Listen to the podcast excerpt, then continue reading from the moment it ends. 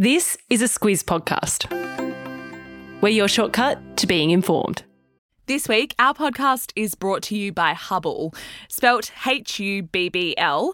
It fuses streaming and free to air TV into a single experience, which means you don't have to go in and out of apps to discover content you'll love. Hubbl, it's TV and streaming made easy.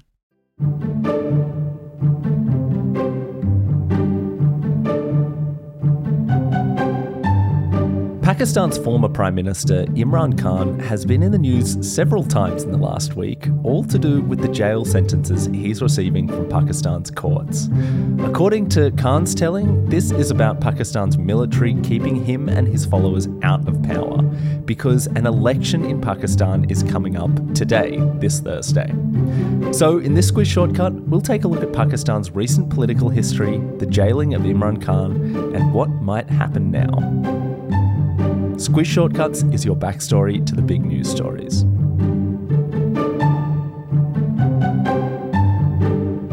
I'm Alex Ty. And I'm Claire Kimball.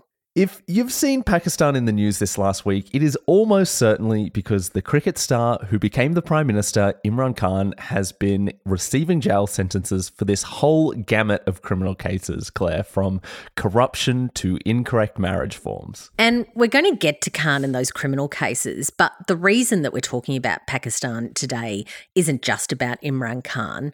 There is this general election, Alex, as you say, being held on Thursday, and by itself, it's really really notable because Pakistan is the fifth most populous country in the world. It has 231 million people.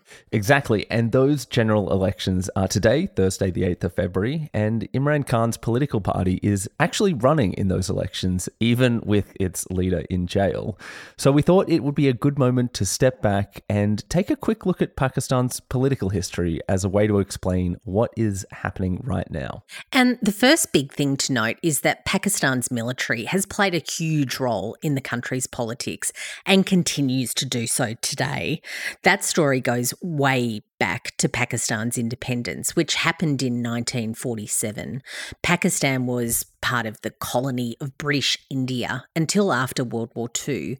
Uh, at that point, that part of the world was divided into an independent Indian state and an independent Pakistani state. Right. And upon independence, Pakistan adopted a parliamentary system of government similar to Australia's. But that system didn't quite last as long as hoped. By the early 1950s, there were tensions between the Prime Minister and the Governor General at the time, and in 1953, the Governor General dismissed the civilian Prime Minister. That's been described as setting a real precedent in Pakistan's politics, which over the next several decades seesawed between military control and civilian rule. And throughout this time, there have also been allegations of corruption and cronyism thrown around. There have also been assassinations as well. A military leader was assassinated in 1988, while Pakistan's famous female civilian leader, Benazir Bhutto, was gunned down in 2007. Yeah, and Bhutto is really notable because she was the first woman to be elected to lead a Muslim majority country, and her death was a really big deal. It led to protests and also a surge in support for her former party in those 2008 elections. To sum it up, and this is a massive oversimplification, but Pakistan's politics have been a bit of a mess. And while Pakistan has been in a period of civilian rule since that 2008 election, that doesn't mean that things have been smooth sailing. Certainly not. And a good example is from 2016 when the Prime Minister of Pakistan at the time, Nawaz Sharif, was named in the Panama Papers, which was a huge leak of documents that showed leaders from around the world engaging in tax avoidance and corruption. Uh, also, some big business leaders. It wasn't just pertained to politics. Um, a year later, Pakistan's Supreme Court banned Prime Minister Sharif from holding public office. And the thing to know here is that one of the opposition politicians cheering on the court and the prosecution of Sharif was none other than Pakistan's most famous cricket star, Imran Khan. We will learn more about Khan's political career next. We talk a lot about cybercrime and hacking because almost every day there seems to be some breaking news about another big data breach. But NordVPN can help protect you online kind of like a cyber bodyguard. It protects your personal and sensitive data while you're online to stop it from falling into the wrong hands. That way, you don't have to worry about keeping your identity and private data safe every time you log on.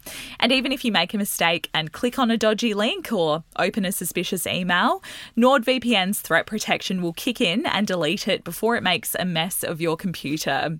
To find out more and get a great discount, visit NordVPN nordvpn.com forward slash squiz today.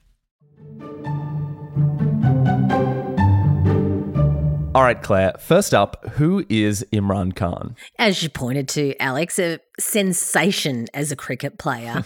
uh, I, of course, am a child of the 80s and the 90s, and he was just such a big deal internationally as the captain of the Pakistan cricket team.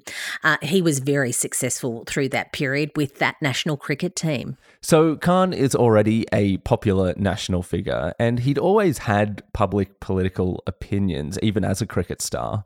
But he makes it official when he sets up a political party called the PTI, which stands for the Pakistan Movement for Justice. That happens in 1996. And the stated aims of the PTI are to move Pakistan forward towards an egalitarian and modern welfare state, uh, as well as implementing anti corruption laws, which is why Imran Khan was one of the loudest voices condemning Prime Minister Sharif as he got caught up in those Panama paper leaks in 2016 and 17. And then in 2018, Pakistan goes to an election election, and with support from the military, Khan's party comes out on top. He is elected as the 22nd Prime Minister of Pakistan. And look, we won't go into all the details of Khan's time in office, but the general theme was Khan moving away from the United States and towards Islamic Gulf states like Saudi Arabia and the United Arab Emirates, as well as re establishing ties with Russia.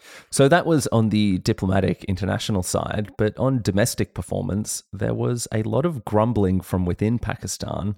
And in April 2022, the opposition parties banded together and passed a no confidence motion against Khan. The central claim from those opposition parties was that Khan's government was performing poorly on economic and social matters within Pakistan. Yeah, and so with that no confidence motion, Khan was out. And because Khan was such a popular leader with many people in Pakistan, his removal led to mass protests across the country. And this is where things get a little murky because Khan initially claimed that the United States was pulling the strings behind the scenes to get him kicked out of the leadership. Yeah, the United States, of course, does deny this. Mm. Um, there isn't any evidence to support those sorts of claims. But it was part of this powerful narrative that Khan was using to rally people behind his cause. His party were very keen that even though he was hitting legal troubles, that they stay connected to that cause. He travelled around the country and he called for early elections so that he could be reinstated. All of which sounds pretty dramatic, but in reality, the drama was just beginning because over the next few years, Khan was hit with dozens upon dozens of criminal cases, many of them alleging corruption from his time in office. And he was also shot in the leg in an assassination attempt. Yep, really dramatic, Alex. So mm. by the time we get to 2023, Khan is arrested over one of the criminal corruption cases. That led to widespread riots from his supporters. Alex, I have a very clear memory of waking up to do the Squiz news run and seeing these images coming from Pakistan of him being arrested mm. on the steps of one of the courts where he had gone to deal with some of his legal issues. Mm. So that was a really turbulent time. Um, of course, as we look at all of those cases, Khan was then ultimately sentenced to three years in jail for selling state gifts. That was the first sentence that came through last year. But if we look at just the last few weeks, Khan has been handed jail sentences in several other cases, including a 10 year sentence for sharing information and most recently a seven year sentence for violating marriage laws laws in Pakistan. Yeah, so Khan is being hit with all of these jail sentences. And as we said at the top, this is all leading into Pakistan's general election. Uh, I guess the big question really is for many people what does it mean for the election and also for the chances of his party? And the first thing to note is that independent election observers do not have high hopes for this election. Because of the crackdown on Imran Khan and his supporters, some people have said that it is one of the least credible elections in Pakistan's history. Yeah, and of course, we've been talking a lot about Pakistan's military and how closely tied they are to the country's political history. The allegation from Imran Khan and from his supporters, and from many observers as well, is that military interference in politics is the reason that Khan is being targeted by some or all of those criminal cases. So that is also bubbling up as we get into this election. Again, the military denies that. But whatever the case, Khan's PTI party is being attacked really, really hard. And as a result of that, their popularity has begun to fall. And Claire, it actually looks like a familiar name could return to power. Yep. Welcome back, Nawaz Sharif. so, of course, as he got dumped out as Prime Minister, he actually left the country, but he has recently returned. And he is, and his party is, a candidate in these elections. So, um, of course, he was caught up in that corruption scandal, but it looks like he and his party could emerge on top in this election. Which would be a massive change in fortune for some someone who has already been the Prime Minister of Pakistan three times before. This would be his fourth time.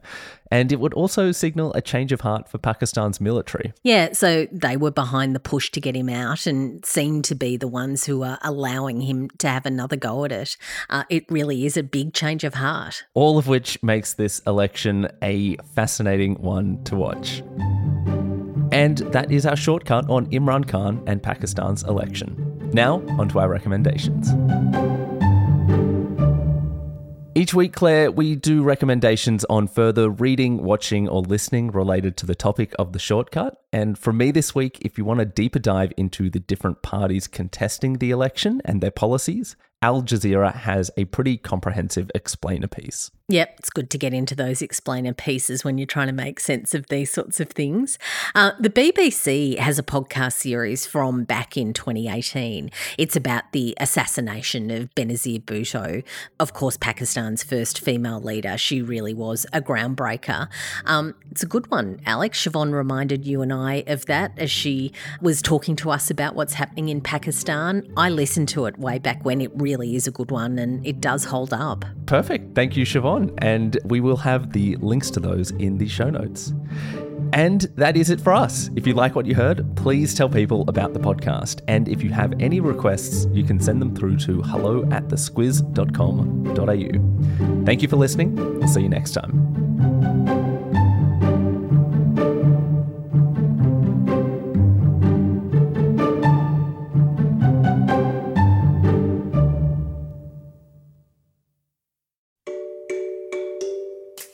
Hi there, it's Bryce from Squiz Kids, the daily news podcast for small people. March is Women's History Month, and we're celebrating over on our socials. Every weekday this month, we're throwing the spotlight on a different iconic woman from Australia's rich history. Follow us on Instagram via the handle at SquizKids to learn the backstories of some incredible Aussie women, and together, honour their legacies.